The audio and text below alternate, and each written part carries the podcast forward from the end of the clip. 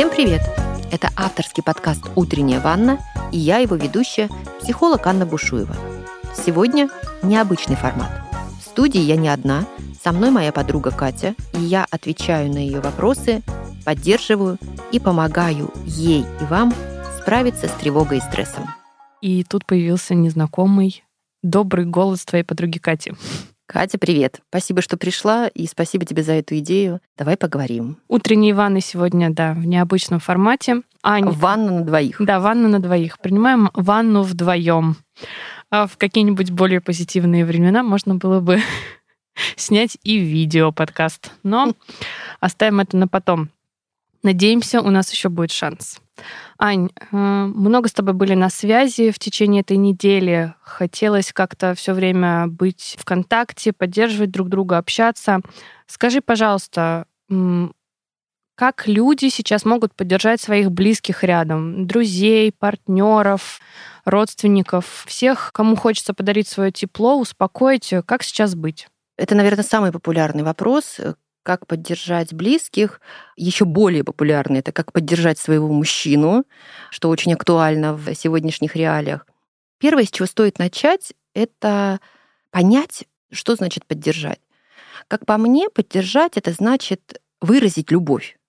В своем стремлении поддержать, когда мы забываем о том, что поддержка это и есть выражение любви, мы очень часто можем ну, дров наломать, попросту выражаясь. Давай начнем с того, чего не стоит делать. Вот когда вы хотите поддержать или выразить любовь в любой поддержке и в поддержке своего мужчины в том числе, очень важно придерживаться такой золотой середины. Еще в спокойные времена, наверняка ты встречала и на просторах интернета, как это происходит. Да? Есть один лагерь, который говорит, что женщина должна 100% быть поддержкой мужчины, носить юбки, следить за своей энергией, что женская энергия, она питает... Дышать маткой, да, моя любимая. Твоя любимая, да. А, что-то такое с собой сделать, потому что это влияет на мужчину. Вдохновлять. Вдохновлять Всегда быть в ресурсе, да. быть стимулом материальным. И это одна сторона. А есть вторая сторона, которая говорят, никакой поддержки не надо, мужчина взрослый, самостоятельный, совсем справится. С мамочками не спят. Да, не нужно становиться а, мамочкой, сестричкой и так далее. А, так вот, под золотой серединой я подразумеваю как раз середину из этих двух крайностей. Ну и, конечно, учитывать тот самый индивидуальный подход, все мы разные, мужчины разные, и дети наши разные. И когда мы хотим поддержать, очень важно понимать, какого человека, кого мы поддерживаем. Итак, э, чего не стоит делать? А, первое, а, не стоит жалеть.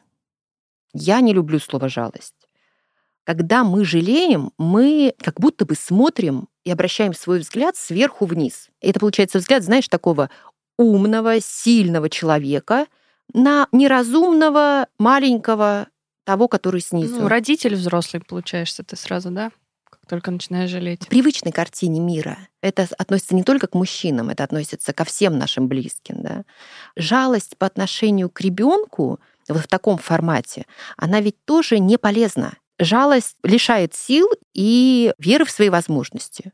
То есть человек себя чувствует маленьким, неумным, несильным, неспособным.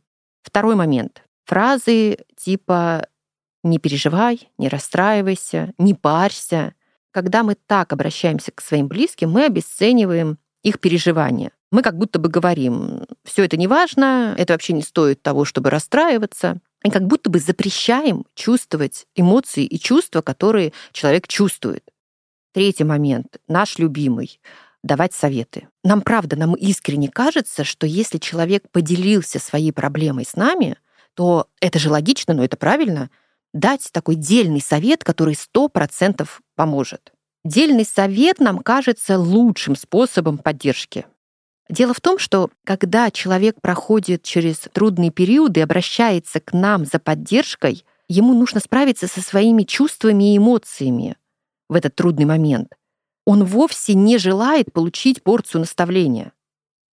Четвертый момент, и это тоже относится и к мужчинам, и к детям, чего не стоит делать. Расстраиваться больше, чем расстраивается ваш мужчина или ваш ребенок.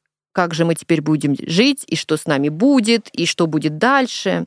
Очень многие женщины думают, что таким образом они выражают сочувствие. На самом деле, таким образом нагнетается еще больше негативная обстановка. Честно говоря, я сделала все из того, что ты сказала, с собственным мужчиной и с мужчинами всеми, которые меня окружают. Сижу сейчас и просто обтекаю, честно говоря. Скажи, пожалуйста, так вот приду я сегодня домой, и как мне поддержать близкого человека? А как поддержать? Ну, во-первых, просто быть рядом. Что я имею в виду, когда говорю просто быть рядом? Приготовить ужин, провести время вместе, посидеть, э, попить чай вместе. То есть в прямом смысле побыть рядом. Но у этого понятия есть... Аня, чай? Ты серьезно? Мне кажется, сейчас продажи вина, попить вместе вина, коньячка, виски. Кажется, продажи чая совершенно сейчас не, не дрогнули в наши времена. Мемчик видела тоже в Инстаграме, когда я наливаю себе зеленый чай, чтобы успокоиться. И там такие глаза из чашки. Чем я могу тебе помочь? Да, примерно так.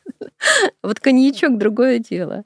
Окей, попейте кофе. Итак, просто побыть рядом. Многие люди, кстати, вот этот фактор упускают из вида, потому что им кажется, что это ну слишком просто, чтобы это работало. Ну что значит, я просто приготовлю ужин, просто побуду рядом, и это как-то поможет. Это поможет и очень здорово поможет. Но есть один нюанс, так сказать, просто побыть рядом два некоторым мужчинам и детям, и нашим близким, независимо от гендерной принадлежности, в трудный момент нужно побыть в одиночестве и подумать. В этом случае просто побыть рядом это значит позволить человеку физически отдалиться, побыть наедине с собой, подумать. А в этом случае побыть рядом это значит быть эмоционально и душевно рядом. Третий момент слушать. Вот здесь хочется сказать и прям пожелать каждой женщине выключить свое желание говорить. В психологии есть понятие активное слушание. Это когда полностью сосредотачиваешься на том, чтобы услышать, чтобы понять, чтобы понять не просто слова, а еще и чувства человека и разделить их. Это и есть, по сути, эмпатия. Быть эмпатичным, активно слушать, постараться не давать советы и не говорить. Четвертый момент элементарное спросить, чем я могу тебе помочь. Здесь, конечно, можно много говорить про языки любви, поскольку мы говорим поддержка это выражение любви, про разные подходы. Но в любом подходе первое, прежде чем вы хотите помочь, и, возможно, искренне хотите помочь, первое, с чего нужно начать, это спросить, чем я могу тебе помочь. Пятый пункт. Обожаю. Это объятие. Просто обнять, неформально, опять же, с любовью. Шестой момент. А, в сложные периоды очень важно обращать внимание на сильные стороны человека, который оказался в трудной ситуации. Подчеркивать его достоинство, показывать, в чем он молодец, вспомнить моменты, когда у него что-то хорошо получилось. И еще один пункт, пожалуйста, пользуйся. Помочь расслабиться, отвлечься. Слушаю тебя и понимаю, что это все звучит очень правильно, здраво и обязательно сегодня вечером начну это реализовывать, но внутри меня такая как бы активная позиция, она мне говорит о том, что ситуация требует какого-то решения, что если я просто буду сидеть рядом, то а, мой близкий человек э, не проявит достаточно внимания к себе и не отнесется к этому серьезно, и допустим, я понимаю, что мне тяжело себя так вести именно потому, что внутри меня есть определенная энергия, которая хочет направиться в доброе русло. Возможно, эта энергия отчасти разрушительная, но скажи, пожалуйста, это тяжелое, непростое время, да? А, мы сейчас сказали о том, как поддержать близкого человека. А как поддержать себя для того, чтобы вот эту вот внутреннюю энергию, внутренние страхи, внутреннюю тревогу, ну, во-первых, не перекладывать на другого, а во-вторых, вообще со своей головой остаться как-то в ладах? А, у меня есть ответ, но он тебе не понравится. И не понравится всем остальным. В этой ситуации очень важно выбрать быть сильным. Мы забыли про силу воли у нас так громко э, звучала история про наши желания, которые, если ты искренне хочешь, они сами тебя поднимут с дивана, и ты будешь порхать и летать. А все, что делается через усилие, путали с насилием. Что значит приложить усилия? Я же буду себя насиловать. Так не должно быть. Сила воли — важная часть нашей психики. Сила воли — это значит э, сказать себе «я могу пройти через этот период». Я могу, я верю, что я могу. Выбрать быть сильным. И второй момент — это сила пути. Сила пути — это когда я выбираю быть сильным, и я планирую, как я через сложные периоды буду проходить. Как я буду выходить из этой ситуации? Вот у меня есть план А, я буду делать одно, второе, третье. А если этот план не сработает, у меня есть план Б. Первое, второе, третье. И если план Б не сработает, у меня есть план В. Первое, второе, третье. Сила пути — это выбор среди планов. Таким образом, две вещи. Сила воли и сила пути. Это то, что помогает в сложных ситуациях. Знаешь, Ань, вот я на протяжении всей этой недели, да, тяжелой, постоянно ну, находилась в какой-то новостной повестке, в общении со своими друзьями и понимала, что тот период, через который прохожу сейчас я и проходим все мы, э, я с ним не сталкивалась, мои друзья с ним не сталкивались, и очень тяжело друг другу что-то советовать. Э, нам всегда в жизни кажется, что, ну вот, у тебя случилась какая-нибудь болезненная первая любовь, потом ты пришел к своему племяннику 16-летнему, и тебе есть что ему сказать, ты уже через это прошел.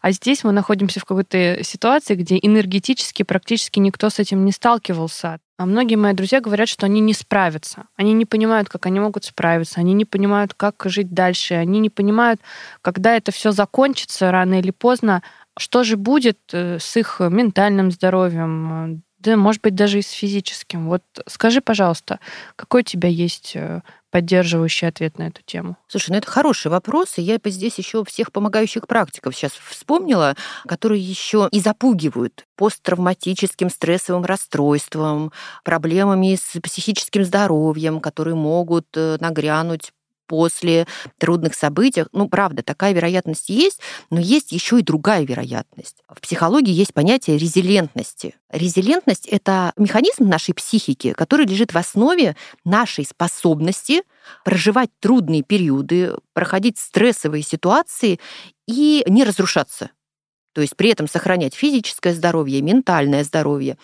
Вообще это понятие пришло из физики. Под резилиентностью физики понимают способность тела механически восстанавливаться. Мячик бросаем в пол, он отскакивает и возвращается в руку, да, то есть он при этом не деформирует, он на какое-то время деформируется, да, там при ударе о пол, а потом он принимает прежнюю форму и долетает до руки. Это, если простыми словами, что такое резилентность физики.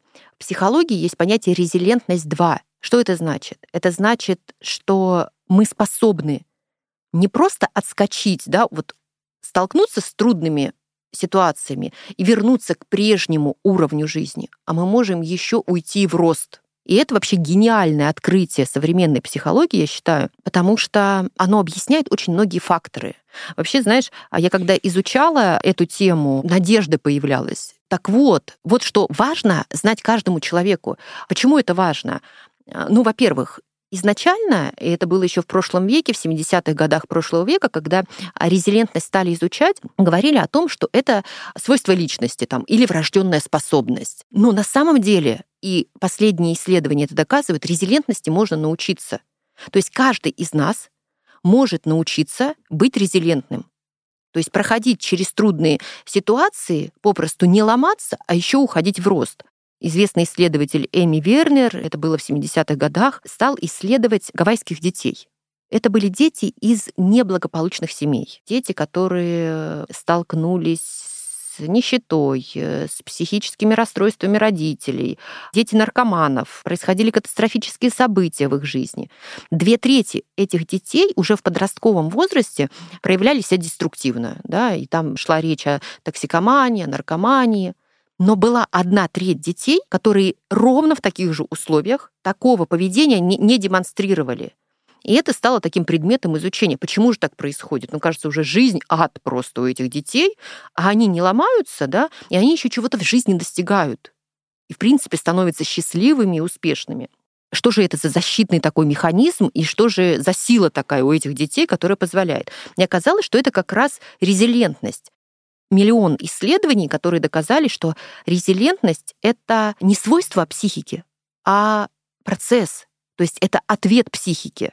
Мы можем этому научиться. То есть мы можем свои стратегии, в психологии их называют копинговые, да, это стратегии действия, стратегии когнитивные, то есть стратегии мышления, и эмоциональные изменить и стать резилентными. То есть через любые трудные ситуации мы можем уходить в рост.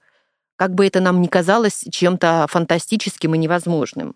На первый взгляд кажется, что сейчас ты можешь скатиться в такую какую-то невероятную черную дыру, яму, и все мы сейчас делаем вид, что мы как бы вроде бы находимся э, в нормальном положении дел. Когда у нас спрашивают, как дела, мы говорим нормально, но большинство людей, я думаю, что практически все, э, они как будто бы вот э, есть такой фильм «Веном», когда, когда тебя черный веном съедает, чувствует примерно это, и очень приятно, что то, про что ты сейчас рассказываешь, оно дает какой-то ответ на светлое, хорошее будущее хотя бы для самого себя. То есть ты понимаешь, что несмотря на то, что ты не можешь поменять эту ситуацию, это не зависит от тебя, но ты можешь выйти и не стать хуже, не стать слабее, не стать ментально а, более расколотым внутри себя, а возможно можешь э, выйти только а, лучшей версии себя.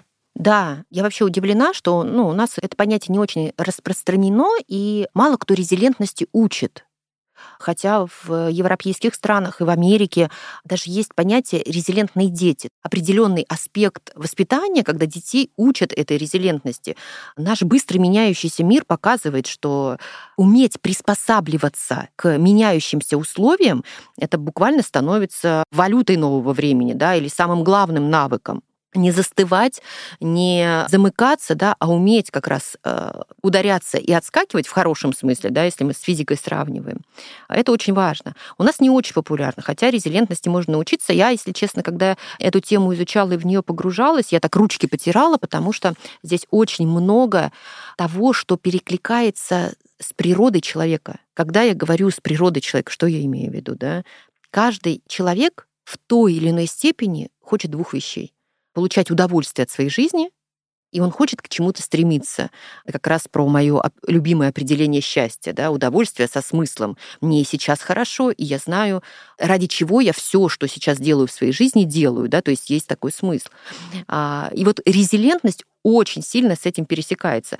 Э, ну, например, да, что включает резилентность? Вот есть три фактора, которые описывают резилентных людей. Первое в науке это называется вовлеченность в происходящий момент. То есть эти люди вовлечены в происходящий момент. Другими словами, эти люди не отрицают реальность.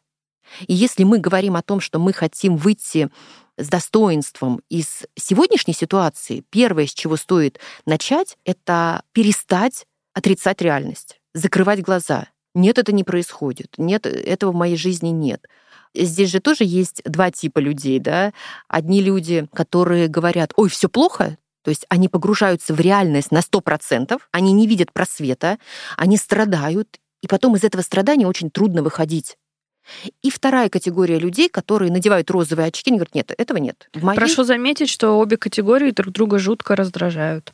Вот могу сказать по себе, что все, кто в Инстаграме на этой неделе вел себя как есть, меня просто жутко бесил. Я не хотела, чтобы они страдали. Ну, мне не хотелось видеть какой-то негатив, но мне казалось, что их излишняя какая-то положительная активность, она неуместна. В то время как э, другие люди, которые старались нести какой-то позитив, натыкаясь на что-то негативное в Инстаграме, репостили это и говорили, ну зачем так негативно, ведь все тоже хорошо, и тоже так интересно. То есть ты хочешь быть позитивным, и тебя раздражают позитивные люди в этот момент.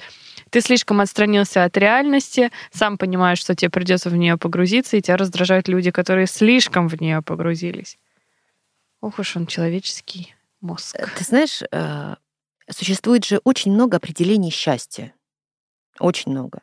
Но я, я даже не знаю, сколько тысячи, но все определения и все исследователи счастья, в конце концов, приходят к одному, что счастье — это реальность. И мы не можем проживать свою жизнь на 100%, мы не можем быть счастливы, если мы не признаем реальность. Счастливая жизнь — это жизнь, которая видит реальность, причем такой, какая она есть, без перекосов, да, все черное или надели розовые очки, этого не происходит. И у этой реальности всегда, практически всегда есть две стороны. Первая сторона — это страдания. Ну, правда, происходят трагические события, неприятные события. И это часть реальности. Есть другая часть реальности. Это радость, Радость, которую мы испытываем общаясь со своими близкими, э, которую мы испытываем, общаясь со своими друзьями, а счастье быть принадлежным к какому-то сообществу и так далее. Вот важно в трудные времена не исключать ни одну часть реальности. Совершенно понимаю, о чем ты говоришь, потому что вот позавчера, по-моему, была очень хорошая погода в Москве, было солнышко, и ты как бы не можешь идти по улице и не замечать, что хорошая погода. Да, тебе как-то тяжело на душе, ты начинаешь читать новости, они в основном негативные, но ты идешь, и ты все равно внутренне продолжаешь так же радоваться солнцу, как в любой другой день. И вот вчера я прочла, что синоптики говорят, что будет бабье лето в октябре, это прекрасная новость. Это прекрасная новость, и я шла с родителями, это обсуждала, и понимала, что когда мы говорим про это, мы говорим про это как в обычный день. Мы этому рады, как и всегда, несмотря на все негативные обстоятельства, которые вокруг нас. Мне кажется, это именно и есть то, про то, что ты говоришь. То есть реальность, которая не взаимоисключает э, что-то приятное и что-то неприятное. Да, и вот возвращаясь к резилентным людям, да, вот эта вовлеченность в происходящий момент, то есть отдавать себе отчет, какова реальность сейчас. Не закрывать глаза, но и не впадать в страдания на 100%. Второй момент. В науке он звучит как контроль или убежденность, что борьба позволяет повлиять на результаты происходящего. Перевожу на русский, чтобы никого не пугать. Это когда человек сам выбирает свой путь и сам выбирает свою деятельность. То есть такая позиция «я творец, я хозяин своей жизни. К сожалению, в трудные времена мы вот эту позицию теряем. А, что будет, да? Все, все обстоятельства сильнее. Вернуть себе свою роль хозяина своей жизни, управленца своей жизни очень важно в такие моменты. И если кто-то сейчас слышит и думает, я не могу это сделать, но это выше моих сил. Тут своим телом-то тяжело управлять. Да, тут о чем вы там вообще говорите, да? А, очень хорошо работает техника скалолаза когда мы смотрим недалеко вперед, как скалолаз, да, он прежде чем подняться высоко, он такой крючок э, чуть-чуть повыше забивает, да, и поднимается. Вот наша задача также смотреть короткими промежутками времени когда кажется, что все, я не могу, я не хозяин. Так, три минуты, да, там у меня время, у меня впереди там полчаса. Я могу выбрать, выпить мне воды или нет. Я могу выбрать, что и когда мне поесть. Я могу выбрать, во сколько мне лечь спать. То есть мы возвращаем контроль за свою жизнь вот на таких мелких вещах, которые нам кажутся неочевидные. И третий момент, который отличает резилентных людей, это принятие риска. Резилентные люди верят, что все, что происходит, способствует их развитию. Понимаешь, Кать, как происходит, да? Вот все три фактора, они про счастье. То есть мы принимаем реальность. Второй момент, да, мы возвращаем себе главную роль хозяина своей жизни. И третий момент, мы не смотрим на все события как на то, что нас разрушает. И вот такая убежденность, что все, что происходит, нас развивает, она дает нам силы, она дает нам силы и способность через трудные а, моменты проходить. Предвосхищаю твой вопрос, да, а если я не чувствую так, если я так не чувствую, что эта ситуация, она меня к какому-то росту ведет. Здесь есть два важных аспекта. Я тоже искренне не считаю, что все ситуации ведут к лучшему, но я глубоко убеждена, что каждый из нас может вынести лучшее из любой ситуации. И если посмотреть на свой прошлый опыт и проанализировать трудные периоды, которые ты уже проходил, с которыми ты уже сталкивался, когда ты оказываешься внутри ситуации, тебе трудно оценить и ее за что-то поблагодарить, не дай бог, да, дышать порой трудно. Но когда проходит какое-то время, ты оглядываешься назад, и ты понимаешь, для чего тебе эта ситуация была дана. Какой урок ты вынес, чему она тебя научила, как она тебя продвинула. Поэтому сейчас очень важно не требовать от себя такой стопроцентной убежденности, что все, что сейчас происходит, это для моего роста. Ну, как минимум, допустить себе такую мысль. Я, кстати, допустила себе такую мысль, э, даже не разговаривая с тобой на эту тему. Мне такая интересная ситуация произошла на этой неделе. Примерно год назад э, я вышла замуж, и мы вместо букетов просили дарить нам бутылки вина. Ну, потому uh-huh. что я спокойно отношусь к цветам и очень хорошо отношусь к вину.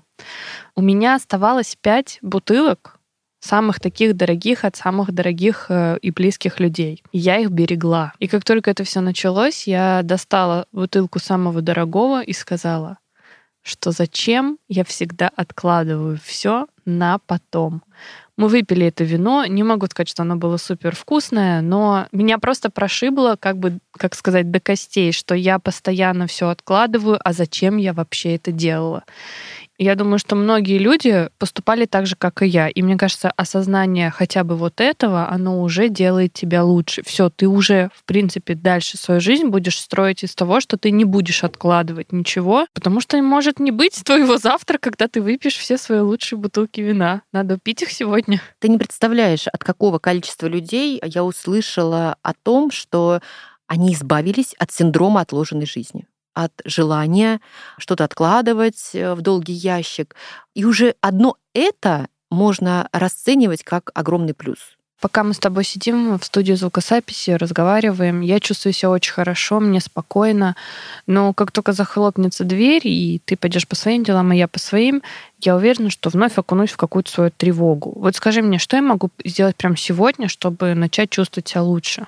Знаешь, сейчас вспомнилось, что в реабилитации зависимых людей есть одно правило или метод. Он называется ГЗОУ. Он на самом деле отлично работает для каждого из нас, и особенно в таких острых ситуациях. Что это за метод? Суть в том, чтобы не быть в следующих четырех состояниях.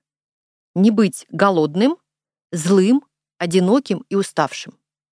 А вот если сейчас вот эти четыре вещи взять э, в зону своего контроля, следить за тем, чтобы не был гол... вот в прямом смысле не был голодный. Что это значит? Это ровный режим дня. Я ем, я знаю, что я ем, я знаю, когда я ем, я знаю, во сколько я ложусь спать, во сколько я просыпаюсь. Какая... Да, мне кажется, даже если вот хочу про голодный дополнить, просто сталкивалась один раз с ситуацией, где от стресса не ела, и сейчас, допустим, я честно скажу, я позволяю себе есть больше вкусного, я позволяю себе, возможно, есть то, что обычно я занимаюсь спортом, не ем, но я понимаю, что лучше я съем это, чем я сейчас от стресса не съем ничего. Да, и вот следить за, за состоянием, чтобы не быть голодным, не быть злым. И здесь я не про то, чтобы не испытывать злость.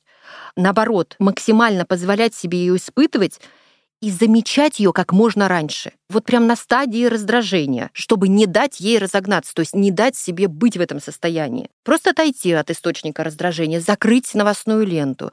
Третий пункт. Не будь уставшим, отдыхай. Отдыхай и следи за своим физическим состоянием. Ровный режим не только питания, но и жизни. И четвертое, не будь одиноким.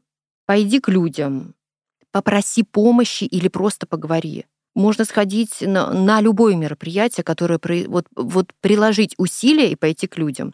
Таким образом, следи за тем, чтобы не быть голодной, злой, одинокой, уставшей. Я, кстати, придумала, как э, всех зайцев, э, так сказать, убить. Одиночество, злости и усталость. Я пойду в баню, там люди, можно попариться, избавиться, да, избавиться от злости, и можно избавиться от усталости. Да, ну и, конечно, я не могу об этом не сказать. Нам всем нужно, а сейчас особенно, задавать вопросы своим мыслям, постоянно проводить такой рефрейминг. Что такое рефрейминг? Возможность посмотреть на определенную мысль с иной точки зрения. И это мега необходимый навык сегодня. Мне кажется, что он нужен каждому. Вот кому он нужен? Первое, если вы в своей речи замечаете, что вы оперируете такими словами, как «всегда», «никогда», «никто» и «все».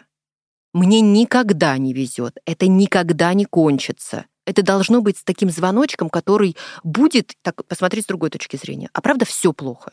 Вот, Что-то вот, же хорошо. Есть же и другая часть, да, возвращаясь к реальности, да, которая имеет две стороны. Да, плохо, да, трагично, но есть же э, хорошие вещи в твоей жизни. А второй момент, э, когда нужно что-то переосмыслить, когда вот э, вам ваш ум, ваш мозг сам об этом сигналит, в вашей речи постоянно присутствуют обвинения. То есть вы даже не замечаете, но вы обвиняете все вокруг, всех вокруг, себя, точно нужно переосмыслить.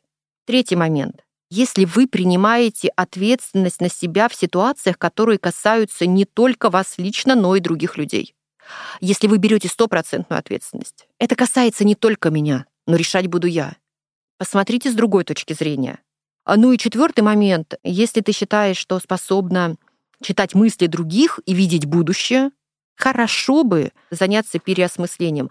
Как минимум задавать вопросы. А вот то, что я сейчас думаю, это вообще правда? А какая есть другая точка зрения? Давать нагрузку для своего ума, но управляя этим процессом, управляя своим мышлением. Иначе наши мысли, а мы знаем, что негативные преобладают, начнут управлять нами. В общем, гигиена мыслей должна присутствовать. Да. И личная тоже, по всей видимости. Поэтому, опять же, нужно в баню. Ань, э, я думаю, что все в полной мере услышали огромное количество важных, нужных, дельных э, слов от тебя в рамках твоей профессии, ты психолог, и это было очень ценно. Подскажи, пожалуйста, ну вот ты как человек, э, вот как ты, как ты справляешься сама? Ну, первое, естественно, я смотрю широко открытыми глазами на реальность. Все, о чем я говорю, все, что я рекомендую, я делаю сама в первую очередь, не игнорируя никакую часть реальности я возвращаю себе контроль. Даже когда мне кажется, что я ни на что не могу повлиять в сегодняшнем дне, я возвращаю себе контроль, потому что я четко знаю, что я решаю, во-первых, о чем я думаю, о чем я думаю, когда я просыпаюсь. Второе, я решаю, как я отношусь к происходящему, как к концу света, как к проблеме, как к кризису, как к задаче, как к цели. Я решаю, что я каждый день делаю. И это касается того, что я ем, пью, я выбираю работать, продолжать не останавливаться, не ставить свою жизнь на паузу. И, конечно же, я выбираю, какими людьми себя окружать. Даю поддержку, прошу поддержки, как любой живой человек. Аня, спасибо тебе большое. Я чувствую, что ухожу наполненной, воодушевленной всеми твоими словами. Надеюсь, что слушатели подкаста тоже это почувствуют. Спасибо большое, Ань. Спасибо, Катя. Спасибо вам, друзья. Спасибо за то, что слушаете, подписываетесь. А, вижу все ваши сердечки. Мы будем продолжать записывать выпуски, делать спецвыпуски, делиться полезной информацией и оставаться на связи. Каждый понедельник утренняя ванна для вас. Música